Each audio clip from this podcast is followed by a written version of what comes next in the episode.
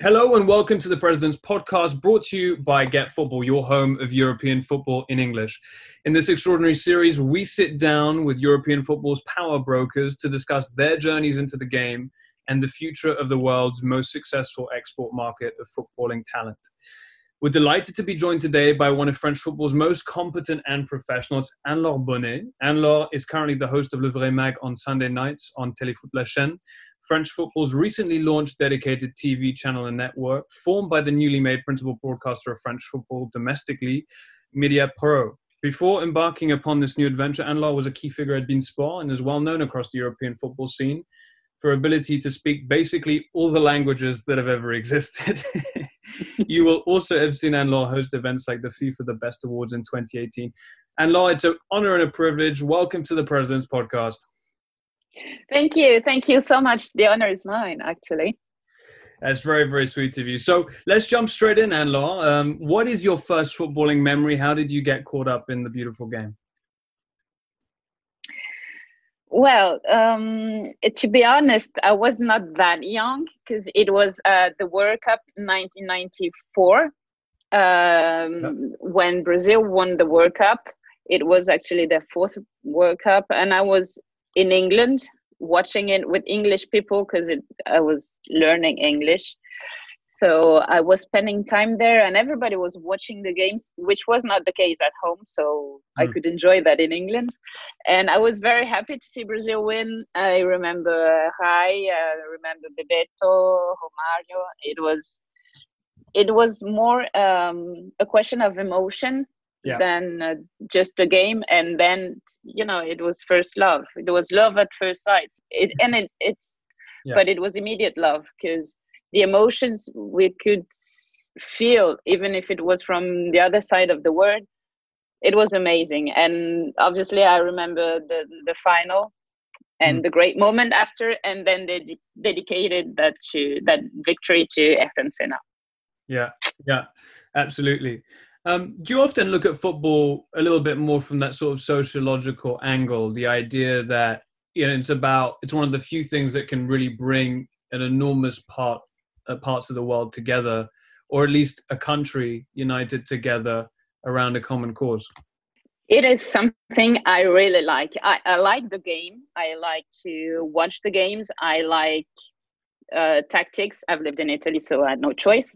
And uh, but what is what is great with football is exactly what you say. It can bring so many people together, and everybody's watching the same the same game without speaking the same language. But anyway, everybody understands each other, and and it's very emotional. And hmm. at, at a professional level, it's great to to watch. It's great to see. But when when you see kids playing you, can feel like th- there's something more. I mean, you can have kids from any country in the world. If you give them a ball, they can play, and then they understand each other, and they see that they're not different, so they can live and grow up together. This is one of the best thing in football, according to me. This is what I love about yeah. the game. It, does that make you love big tournaments like the World Cup and the Euros the most? Having sort of worked on them because you see this kind of tremendous outpouring of different cultural joy across a tournament. Well it's great during world cup to see it to, to be able to feel it. It's absolutely great. I mean i i loved the world cup in russia. It was very impressive because we had we many of us had an idea of russia being a cool country with cool people and it was exactly the contrary everybody was nice everybody was dancing in mm. the streets people from all over the world and it was and people were there for football. So during the the big tournaments it's very interesting to see that but but you can go to almost any part of the world and you you will see shirts from messi ronaldo.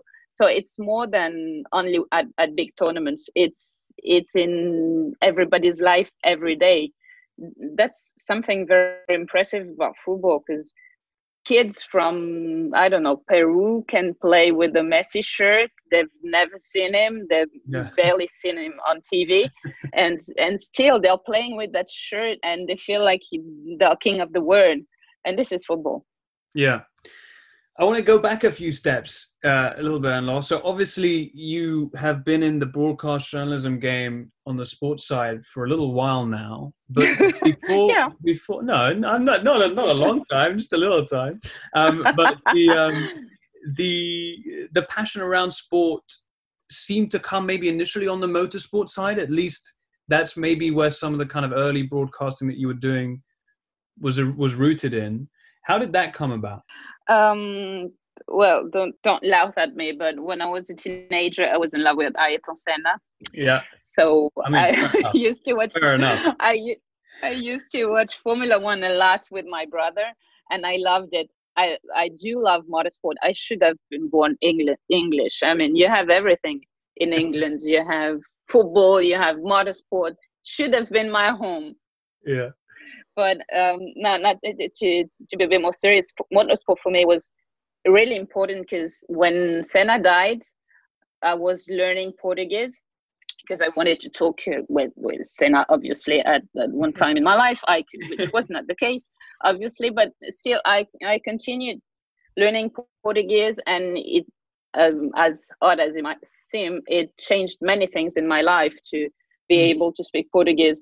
I fell in love with Brazil which is almost my second home now. Yeah. Um, I'm I've been able to learn football from Brazil, which is different because football from Brazil you you have to learn it from the street, from the, the, the beach, from everybody talking about that. So you can't you can't like Brazil without loving football. Yeah. So that's that's what motorsport put me in, into football actually.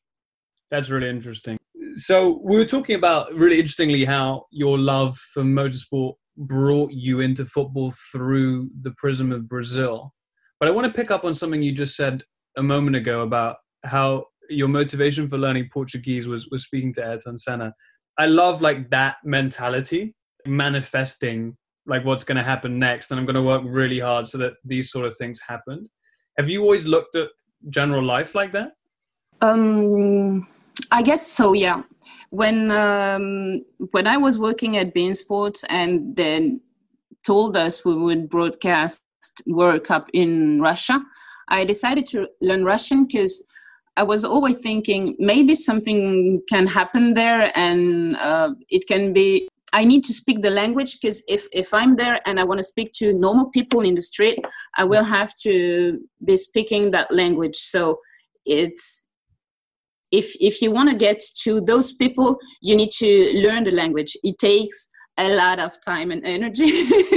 But but still it's it, you have to give yourself the opportunity to live great moments like some of the moments i've lived during that world cup talking to people. And i know it can seem strange but talking to people uh, at the market and everybody coming to me to, to give me the, the, the fruits from their from their own garden and everybody talking to me in Russian. I couldn't understand everything, obviously, but but still the main part, and they were like so happy to see someone who was absolutely no string to Russia yeah. speaking their language. I mean, it gives you it's such an amazing feeling and it has been the same actually for for italian because after the world cup in germany yeah I was at the final. I'm French.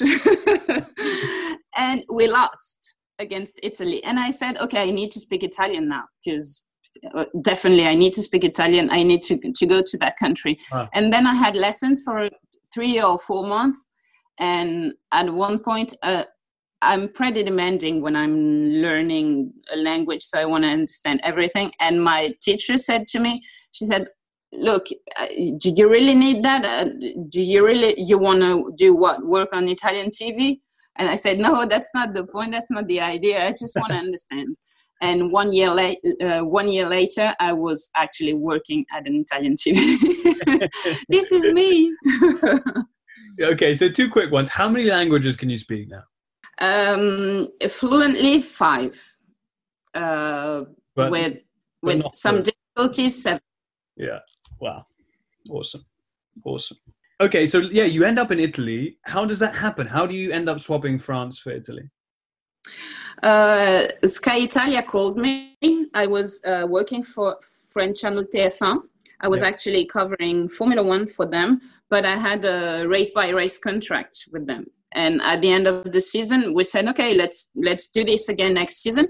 And uh, something like one month before the beginning of the season, Sky Italia called me. They were looking for a new presenter, and I said, "Okay." They called me, and I spoke English. Obviously, I couldn't speak. I couldn't speak very good Italian, so that that was fine. We we did all the meetings in in English, and then at one point I said, "But you know how my Italian is. I mean, I'm not fluent."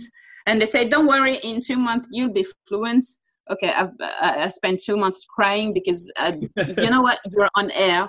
You know what you want to say but yeah. you can't say it because you don't have the words. Yeah. and it was exactly what was happening with me. And it was like a nightmare at some points. But then speaking everyday italian it gets into your head and you end up speaking well. So that's what happened. And i'm so happy i did that.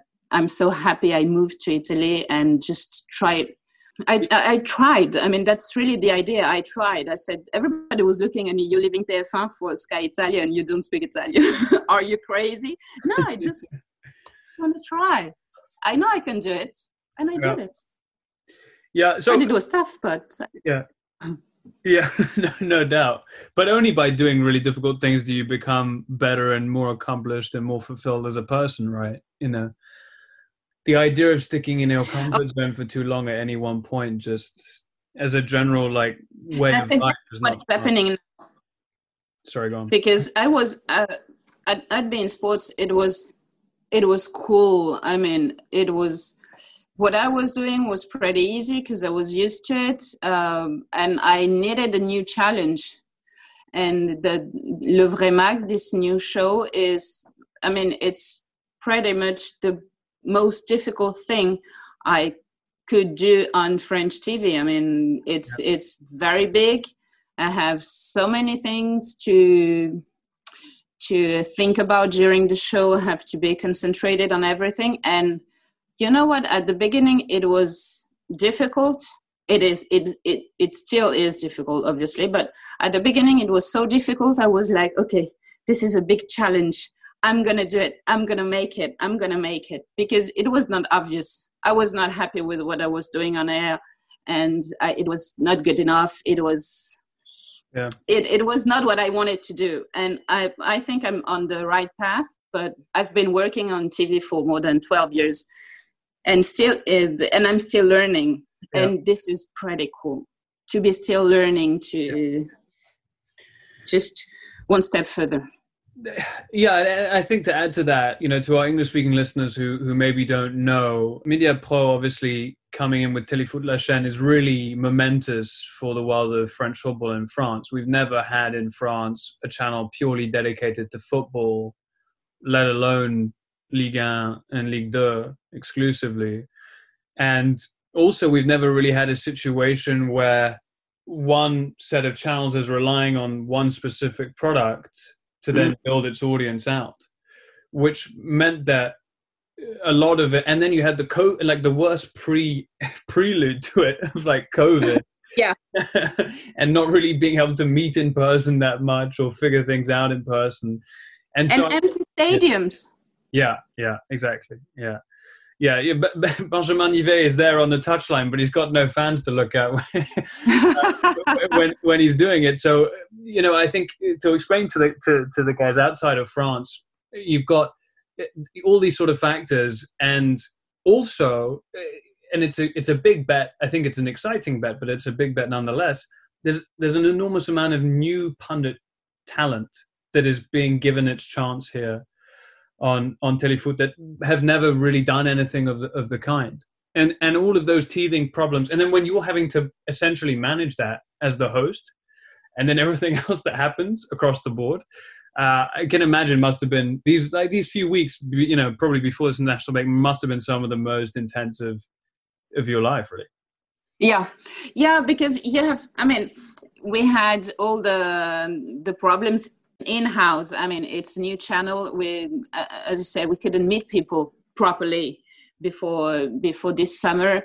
And it was we did everything in one month.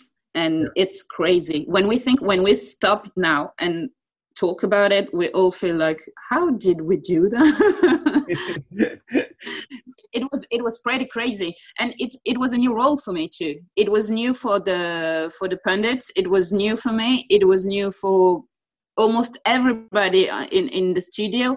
So so it was a lot of pressure. And then i i, I couldn't put i couldn't blame anybody else I yeah. mean, if if it's not working, it can't be anybody else than me. I mean, I, I, was sure it was my fault. I needed to work more. I needed. I I worked like crazy to to make things work. I mean, to to have people understand each other without having to say, Mathieu, please tell us what you think about that. Uh, you know, because it's well, it's boring. But but then for example, Mathieu Bodmer, it's the first time he does that. Exactly. And he's great. He's, he's really great, but you need to you need to find the right rhythm. You need to find the right way to say things. You need to find the right moment to say things. So it's uh, it, it was it was a lot of work, and we still have a, a lot of work to do, but we're getting there. We'll get there. yeah, no, I I think so too. Uh, watching from the outside in, um, but on top of that, everything you're saying, obviously, it's just building chemistry, right? Because like you will have met met your bud Bodmer potentially in Ligue 1 context before this adventure. But it's not like you guys are best yeah. friends and you're coming into this and you know how, how you look at things, how you think about things, how you speak on things, right? Yeah, exactly. I mean, all the pundits we have, uh, I've met them when they were playing in Ligue 1 so I know them. But definitely, I it, it's a um, it's a it's a challenge to to find this chemistry you know you just look at the at the person and he knows exactly what he needs to say or the way he needs to say it and yeah. it takes time i mean it's it's like we're just getting to know each other and it, it really takes time i hope we will have time to to get where we want to get but I think it won't take that much from now. Yeah, because it's this double thing, right? You guys are getting to know each other, and then we, the audience, are getting to know you, um, which is kind of an interesting. Yeah, and yeah, yeah, and this is this is also uh, it's an inter- interesting subject because we don't know about the audience. I mean, I have absolutely no idea. I've, I have absolutely no idea how how many people are watching us yeah. I i don't know i don't know how if people really enjoy what we do and i don't know. It, it's it's very difficult to to know how if, if it's growing how it is growing and but still we we are already doing our best so i guess people will enjoy it. Is, is i that, hope so yeah, I, yeah. Is that because you're not getting, you're just not being provided with the data, or there's just not enough data yet to know? No, we we don't have the data. We don't have the data because we are in. It's the, the way they count it is is pretty difficult here in France. It depends. We are not an open channel. Yeah. We are not general channel, so I think that we will have the data in three months. It right. takes time yeah. Well, think, fingers crossed we all get there over the line. We get out of 2020 and get there as well. Cool. Well, we've gone off on a really fun tangent, but and I love that. But I want to bring it back to to uh, just comparing for a moment your experience with Sky Italia in Italy and then the quality of French football journalism and broadcasting. What would you say the key differences are, Anne Laure? I mean, Italy, everything is I feel like the style is just this unbelievable intensity. oh yeah, that's very true. Um, well, the, the, difference, I think, um, the first one is that uh, that Italy loves football, which is not always the case in France. Yeah. We are the, the, the audience is growing because people are are getting interested in football, but in Italy, it's not the case. I mean, it's they live for football, and it's this is this is not happening in France. People don't live for football, so this is one of the big difference. You you talk about football all the time in Italy, and people are very demanding. People expect you to know everything about everybody, every player, every team, to speak about tactics. And I, I used to work for Sky, so it, it was more. Um, it was not a national it was not uh, italian national tv where the girls were half naked to talk about football so yeah. i was pretty happy i was at sky and not at the other tvs because it's it's something very different in italy you you need to have this drama yeah. everybody talking at the same time everybody shouting and that for me, for French journalists, it was pretty weird. Let people talk, let the other express what he wants to express, and it's not the case in Italy. But for football, I guess uh, for me the main difference is that the football is their life. Yeah, yeah, yeah. I think that's that's certainly very very fair. Um, I mean, it is funny, isn't this? The, the different culture of female women broadcasters and journalists still across the European scene. Um, I feel like I feel like in France and Britain been some really you know especially britain has has been very bad for for a very long time. In the last three years it's really come a long way in terms of producing fairer representation. But in but in italy now in 2020 you still have shows like tiki taka where as you say it's about you know it's still a bit more about objectifying.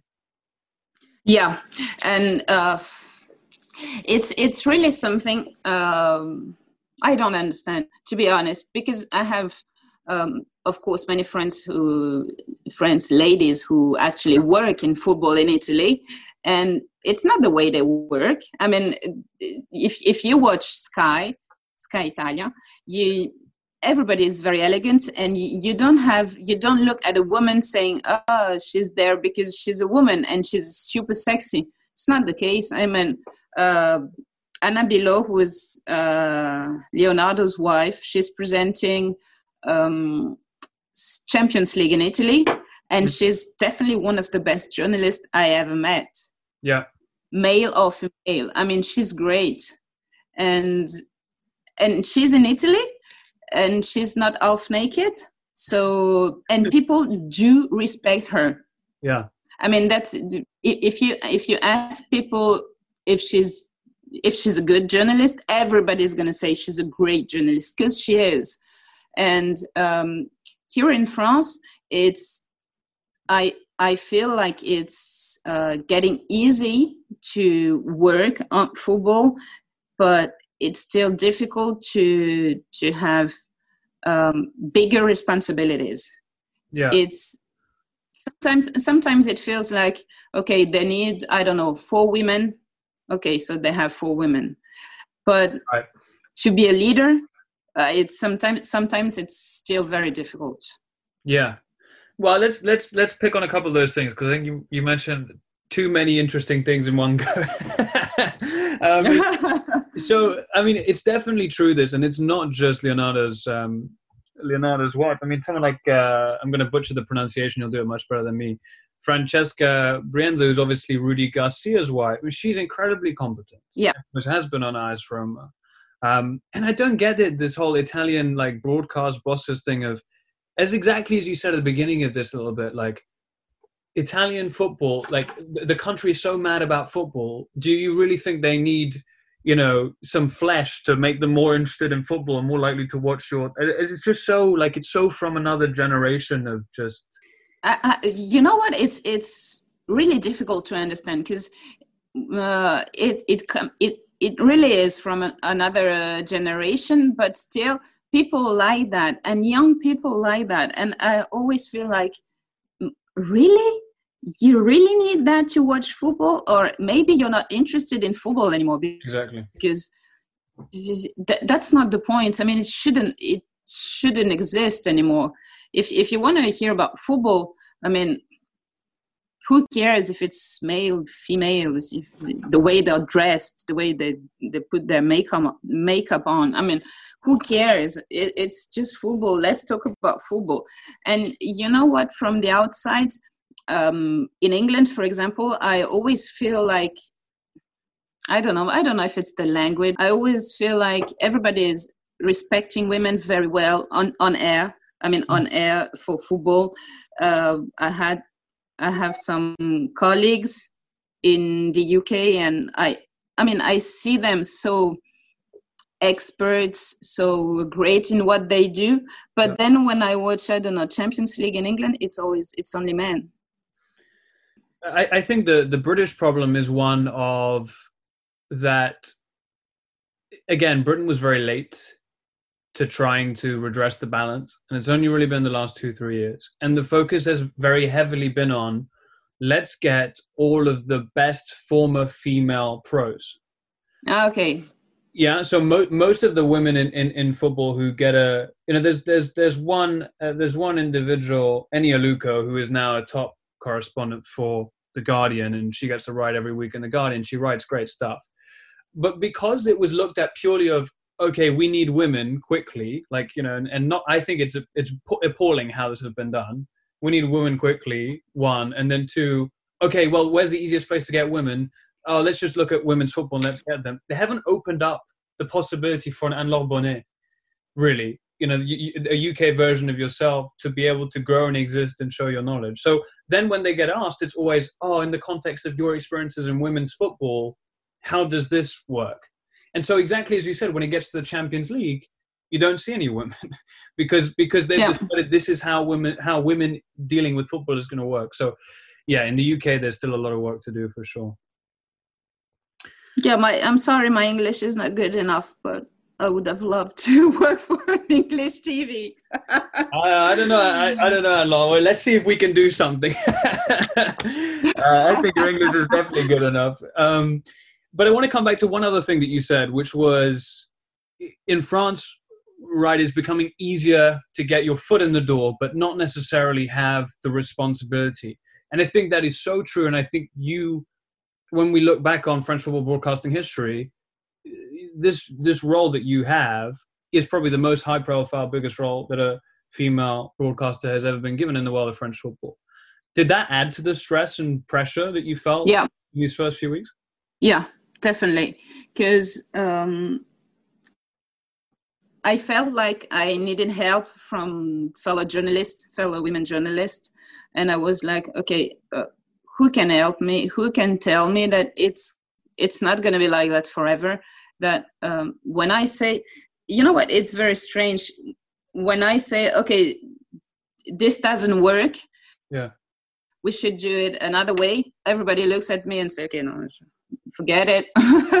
forget what you said. And then like two days after a male journalist says we should do that which is exactly what i said and they say yeah that's a great idea and i feel like okay what what did i miss i mean what's wrong with me sure. and in the end it's not what's wrong with me it's just that it takes time for people to even for the younger generation it takes time to understand that women can understand football. I mean, you don't need to be a man to understand the rules. You don't need to be a man to understand the way you play football. But it takes time, and I, I really wanted to. I I didn't want to give up because I want to show the the new generations, the new girls who are coming, yeah. that they can do it. I mean, it, it, it needs to be normal. Yeah. It it it can't be okay. There's one woman there presenting football, presenting League One. There is only one. No, you, it it shouldn't be. The question shouldn't be: Is she? Uh, is she? Is it male, female? The the right question. She's a journalist. He's a journalist. Good, bad. Yeah. Good enough, but not good enough. But it shouldn't be a question of being a woman. But on the other side, I'm not sure I would be there if I wasn't a woman. I, I, I no, you know what? I, I, I'm not sure.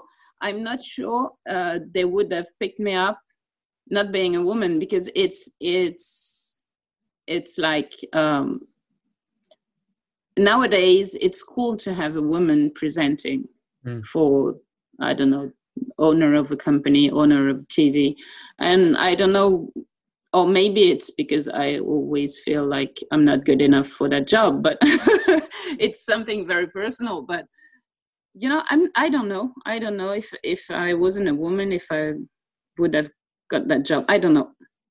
I'm not sure. You have a track record that just you know proves you're excellent. So I mean that's that's that's our view. So number one, we think you're good enough. um, Thank you. number two, I think you know your very nature is one of being a perfectionist, right? When you commit to something, you want to do it to the absolute best of your ability, and that's a common trait among successful people, not just in football, but across any industry doing anything but I but I can see how the scenario that you describe, where you know one one afternoon you suggest this thing in a production meeting, people ignore it, and then two days later a man suggests it, and then they go with it, is incredibly frustrating. Did you ever think um, already this this short um, telefoot process? Were there times where you were sort of questioning, actually, was this the right thing to do? No, because I'm. Uh, to be honest, no, because. Um if it was the right moment to move on, it was the right moment for me to, to try a new challenge. Yeah. So whatever might happen, I, I, I, I don't mind. I mean, it's great. What I've been learning for three, four, five months now, I mean, it's it's great. It's it's such an opportunity to learn quickly because we don't have time, so we need to learn mm-hmm. quickly and no, I'm very happy with the the choice I made. Good. Have you ever suffered from burnout? Uh, I mean, I know I have. Football is relentless, and and football in 2020 continues to basically it's just non-stop, right? If it's if it's not Champions League, it's international friendlies. If it's not Liga, it's Club World mm. Cup, etc., etc. How do you how do you um, manage periods when you're just a bit exhausted? When you can't you know the calendar dictates how we work every day. Well um we used to be a- able to travel but that was before the crisis. Uh, and i used this is this was my way of cooling everything down you know going to brazil yeah. and switch off everything. Yeah. It's definitely something i still need uh, well going to brazil obviously but switching off everything yeah. i need i need some time i need sometimes i need one day two days without looking at anything without watching anything and it's pretty difficult because when you switch off your phone and tv and everything for even one day you have so much work late yeah. i mean you, you need to work so much more the day after because okay haven't seen that i didn't know about that and it, and it's too much. And mm. you have too many informations in your head and yeah uh, the, there are too many games that's for sure. That's not not not only for the players but also for the journalists. And uh, i mean the news is 24 7 i mean it, it's it's all the time you need to to to be focused on on football on on your work all the time because you can't lose one piece of news. You can't lose anything. I mean it's you, there's no choice. You have to to know uh, as much as possible. Yeah yeah. I always say to to to guys here like you know i wish you could i wish there was someone like called like mr news and you could just like phone him and say Hi, can you, can you, not do any news for like three days, please? and, then, and, then, he would sort that out. Give but, us some rest. Yeah, sadly, sadly, that's not a reality. I want to come to um, uh, something a little bit more topical. Obviously, recent news that uh, uh, that um, L'Equipe and, and uh, France Football's parent company is looking to massively downsize the operation over there by the end of this year and also turn that, that France Football magazine into something that we get maybe bi-weekly or even monthly rather than weekly. Um, are you worried about it breaks my heart. Yeah it's mine too. It's the, for me it's the best magazine in the world of football. Um, yeah definitely. uh, are you worried about the future? Not only i mean french football is in an interesting position but more specifically french sports journalism. Are you worried about the future of it that COVID 19 has somewhat accelerated pre existing trends of print media dying? Yeah, it's it's such a bad news. I mean, I, I was so sad for my friends at L'Equipe, at France Football, and but there are also job cuts at beIN Sports, at RMC. Yeah. And they, they even closed the sports section in Le Figaro. So when, when you look at what is happening with sports in France, you feel like okay they didn't get it they didn't see it's important for the whole society to to to invest in sports for the just for the relationships between children and coming from all over the world and meeting in uh, in our country yeah. um, it, it's terrible and, and and it's also terrible for our job because it feels like you're gonna have uh, you're gonna have one one choice or you pr of a club or you pr of a club yeah. i mean it, it's it looks like um, it's going to be very difficult to be a sports journalist because you won't have the opportunity to go and follow the teams everywhere like we used to do i would say seven ten years ago. And you will be the only way to get news is going to be to call the agents to call the the, the managers to call that's not the way we do journalism. Mm. i mean that's not the way we, we can't tell stories if we don't see them.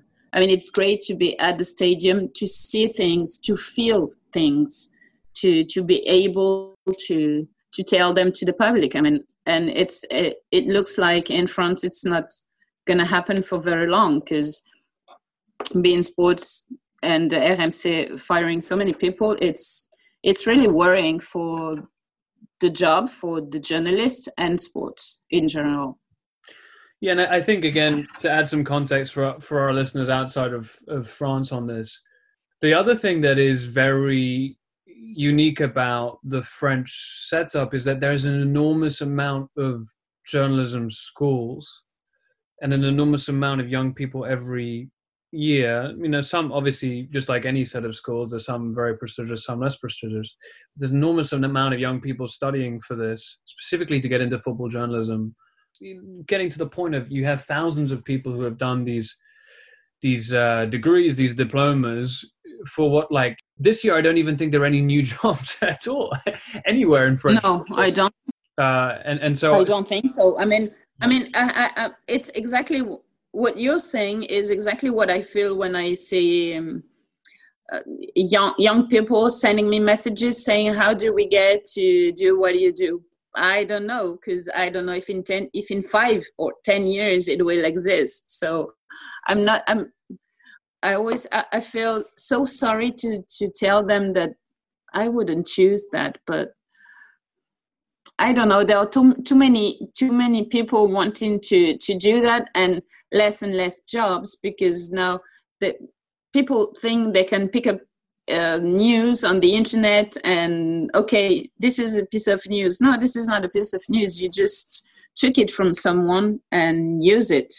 But yeah. it's not your piece of news. And and if it's just to rewrite the the press releases doesn't make any sense. You don't need to study at the journalist journalism school to to re- rewrite press releases. Yeah. Or write them maybe, but. yeah, there's a few league and clubs I can think of who could, uh, could use some help on that. Um, so, and let's jump in a little bit more to kind of some some career moments and, and general your your general outlook on football. Uh, the, I'm having too good a time on the conversation, so I'm massively behind. But so we'll, we'll, we'll catch up. Um, I'm sorry. No, it's a good problem. So let's go with some short fire ones. Who's the funniest person from the world of football that you've ever interviewed? Um, I would say uh, Marcelo from Real Madrid and Zlatan Ibrahimovic. Yeah. Yeah, because they're, they're actually very funny persons. And yeah. and we we yeah we had much fun during the interviews and they are they are nice chaps. Yeah, that's a very oh, nice. word of you there.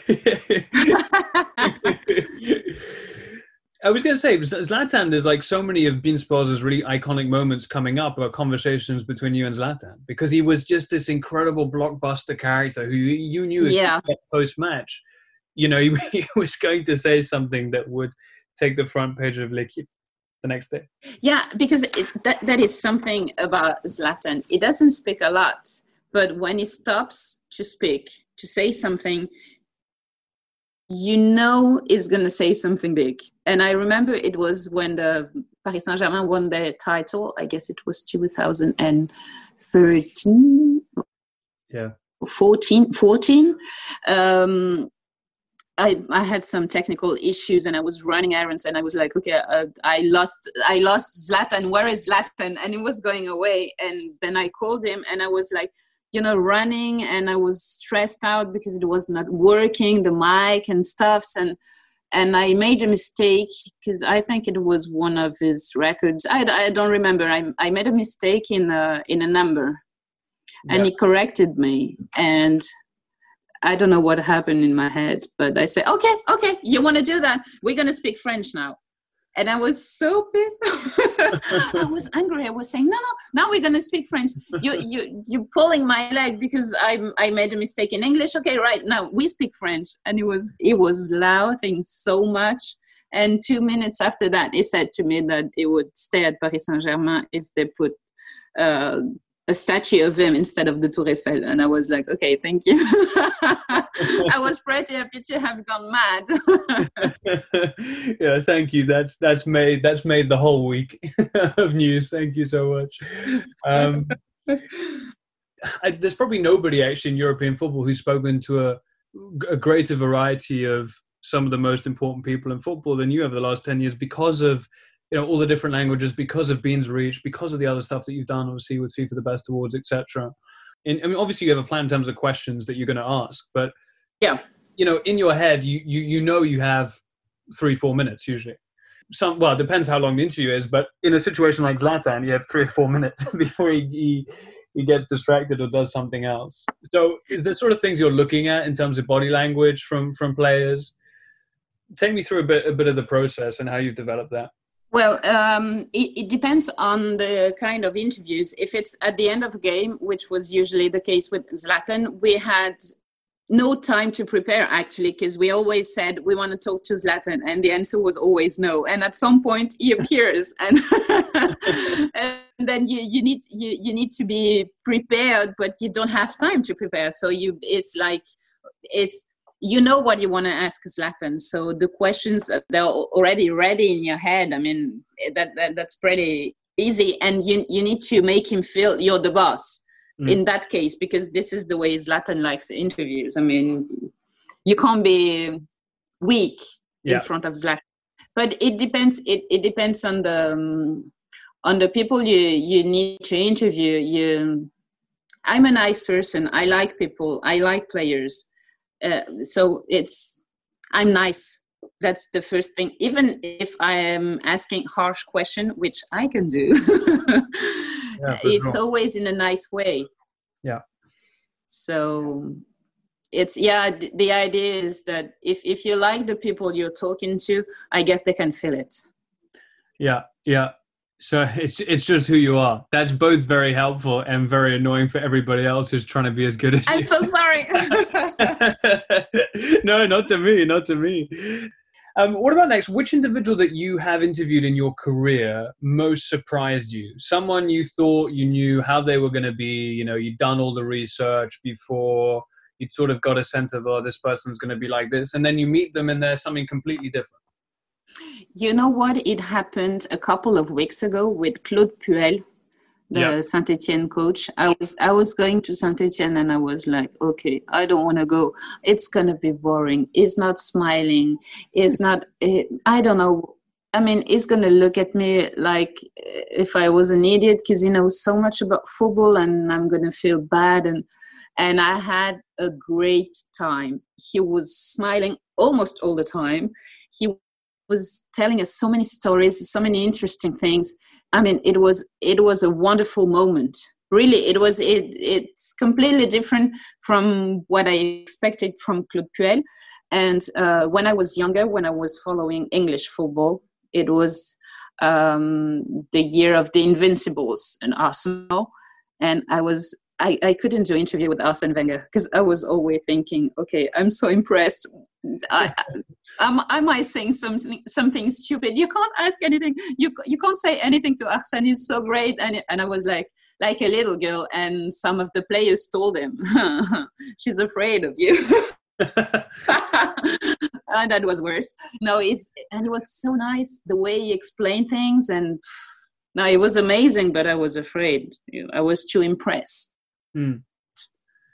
if anybody in French football, Arsene Wenger would, uh, I'd imagine, we've not had him on here yet, and law. We're sure it's going to happen one day, but uh, hopefully, um, yeah, hopefully. But isn't I imagine it's just like, like this guy is so intelligent, like exactly. It, it's funny about Puel because um, he has he gives off this very harsh exterior in public, and a lot of it it was at the same at OGC it was the same at Lille, it was the same at Lyon uh, a lot of it is he's often trying to send messages internally, but then how he is with people face to face, and including his players as well, unless he's decided I really don't want you in my squad.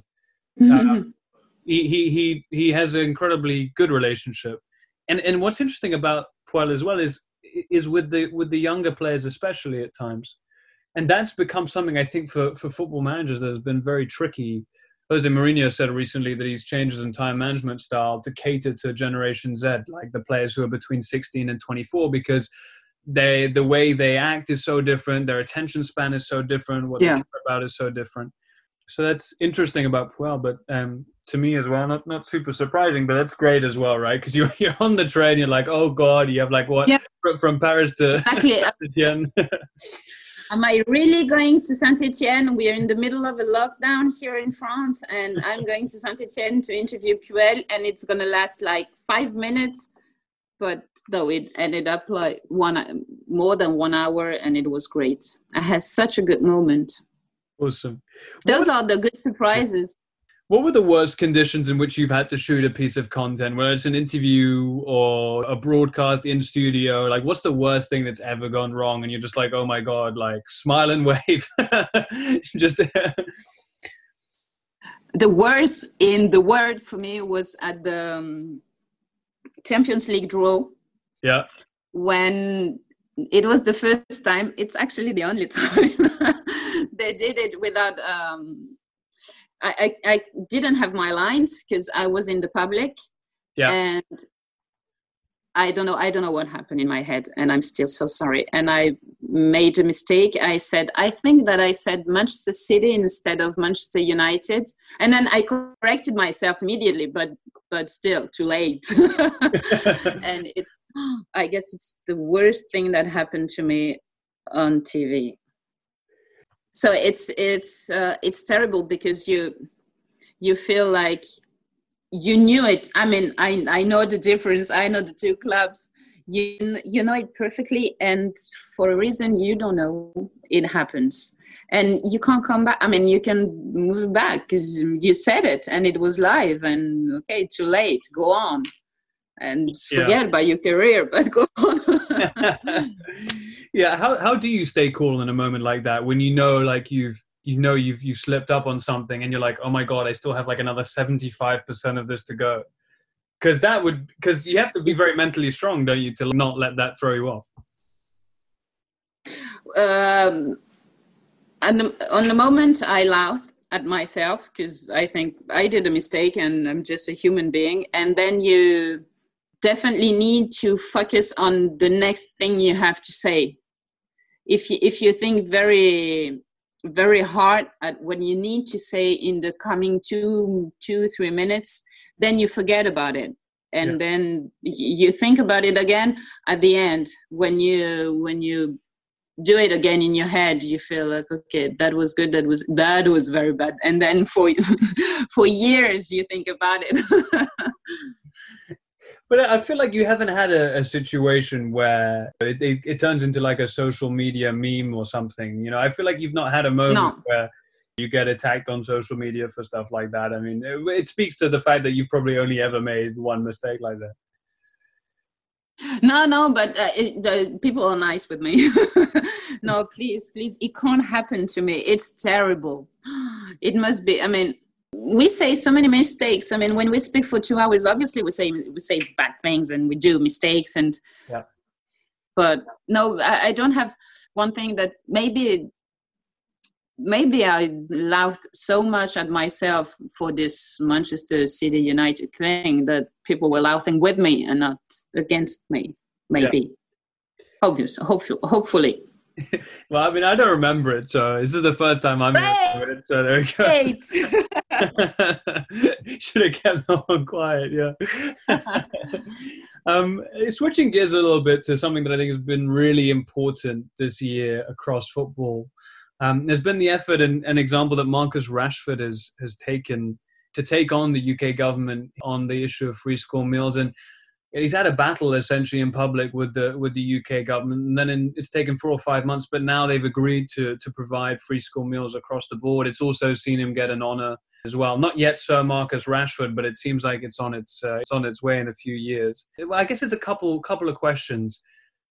We don't have examples of footballers doing this in this high profile of a way, but you and I know certainly that footballers pretty much all successful footballers do something for charity or something support yeah. certain things. They just don't publicize it.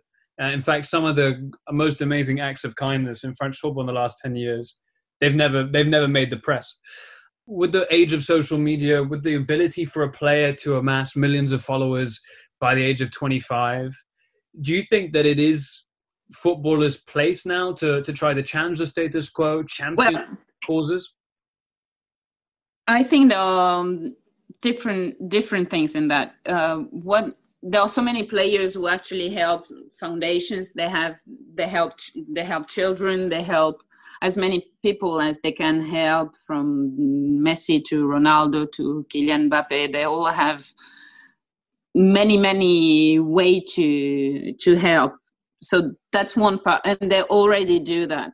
But what Marcus Rashford has done and is doing is very impressive because it, it didn't say, I'm going to use my money and buy meals to the children. He put pressure on companies, he put pressure on the government to open their eyes.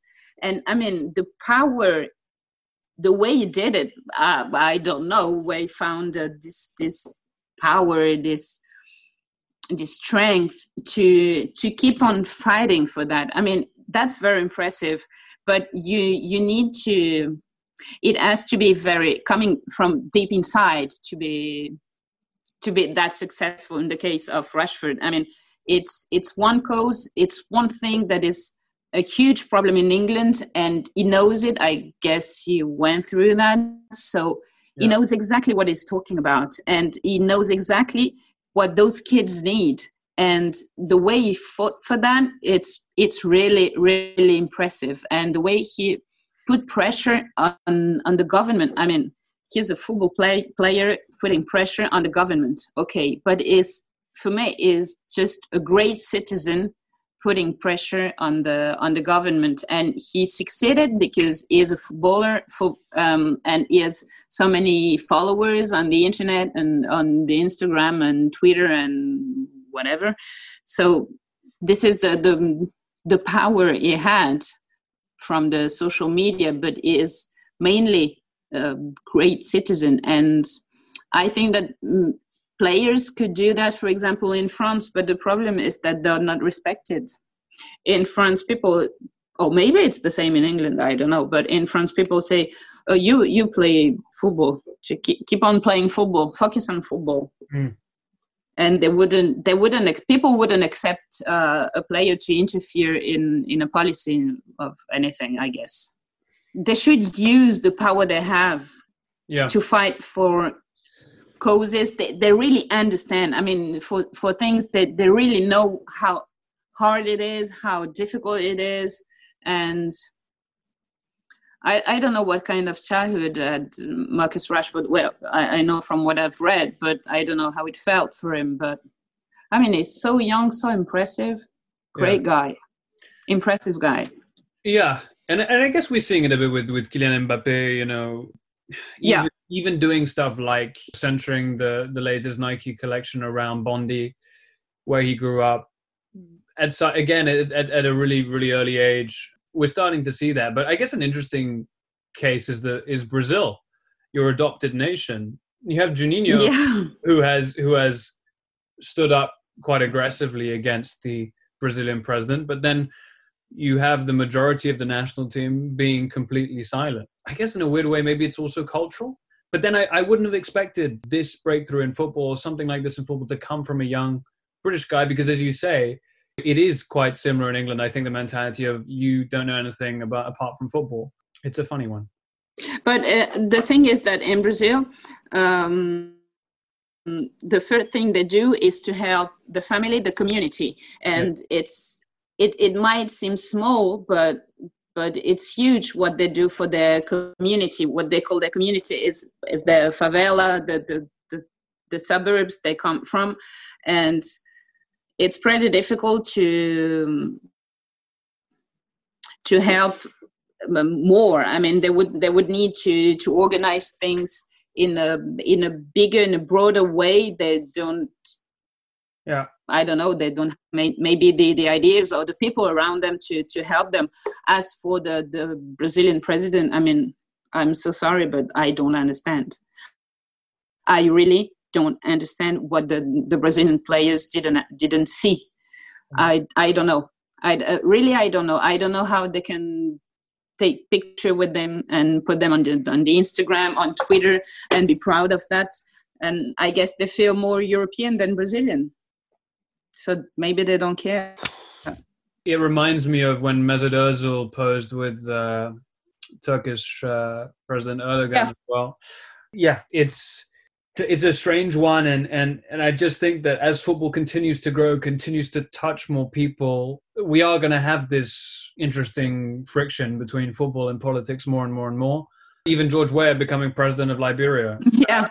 Stuff like that. And i think it's a really interesting facet of, of what we do that we'll continue to watch and, and see if there are more rashfords in the future.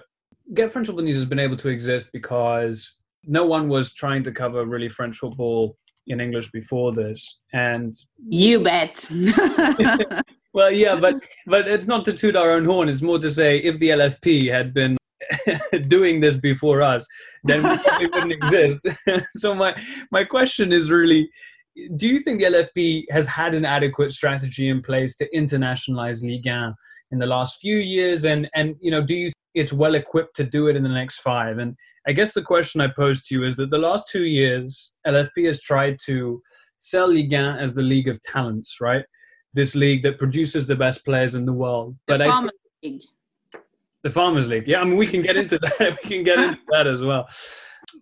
And I think whilst the intention was to make it seem like a positive to world football, the feedback that we get is exactly what you're saying. Farmers League you don't play good football. You just produce people that we pick like crops for England, Spain, Italy, and Germany. And I'm wondering whether that tag in itself is limiting, right? It's saying we produce all this talent. You know, we're not known for the quality of the football matches that happen, but we just produce good people and then they go and be successful somewhere else. Be keen to get your thoughts on on that and and kind of the challenges that that are facing Ligue 1 to be more respected on an international stage? Well, it's it's really difficult because the um, we, have seen Ligue 1 as the La Ligue des Talents Farmers League for so many years. I mean, they tried. They had some. They had some good moments in the 90s, I would say. Yeah. Um, but but still, French football is not as successful as it as it should be. And it, it's not a question of having great players because we have great players. The, the question is about being a great industry, being great in the game it's so sad some, sometimes to watch French football. And I remember Ben Arfa once saying when he was playing at Nice, I don't know how they enjoy themselves playing like this so defensively. And it's exactly the problem of French football. I mean, it's not, it's some, some, sometimes not nice to, to watch. Yeah. And it's not, you, you don't enjoy it. You just don't enjoy the game. What I love about German football and English football is they play, they actually play. Yeah. So it, it's, it's it's more about the mentality that they need to change or maybe and and maybe the way they they think economically their club because if if the idea is take young players make them grow and get money from them we will never have a nice a very nice liga yeah. Yeah i mean the, yeah. we are happy to watch uh Camavinga. I love that guy yeah. but we, we know he's not going to stay. Yeah.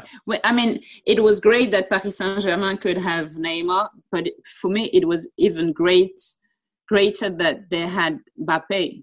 and yeah. that Mbappe stayed for three years, four years in in France because he was strong enough to decide to stay. If not, he would have gone to Real Madrid, to wherever.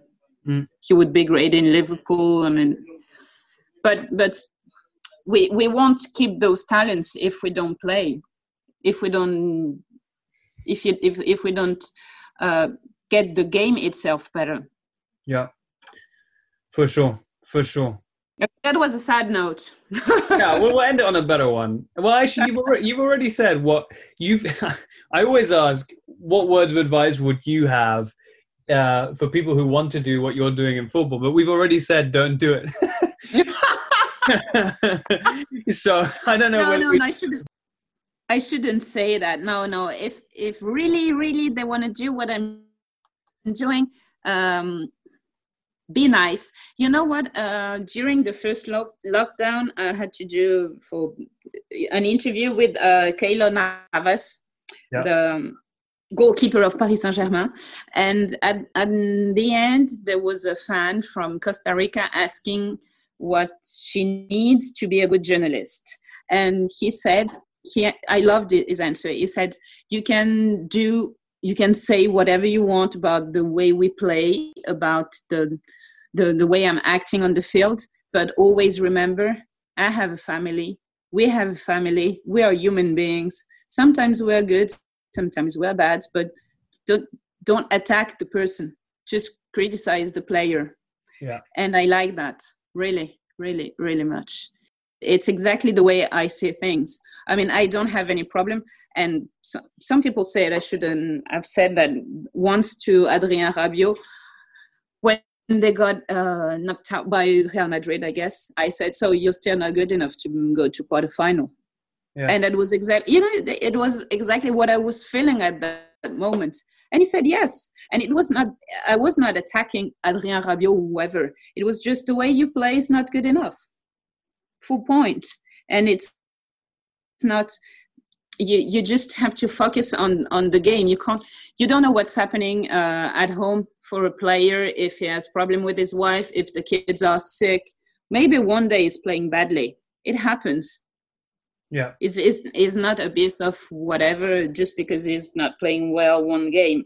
And one one coach is not the stupid stupidest one in the world because he's not we using one player. Maybe that player had problem during the week.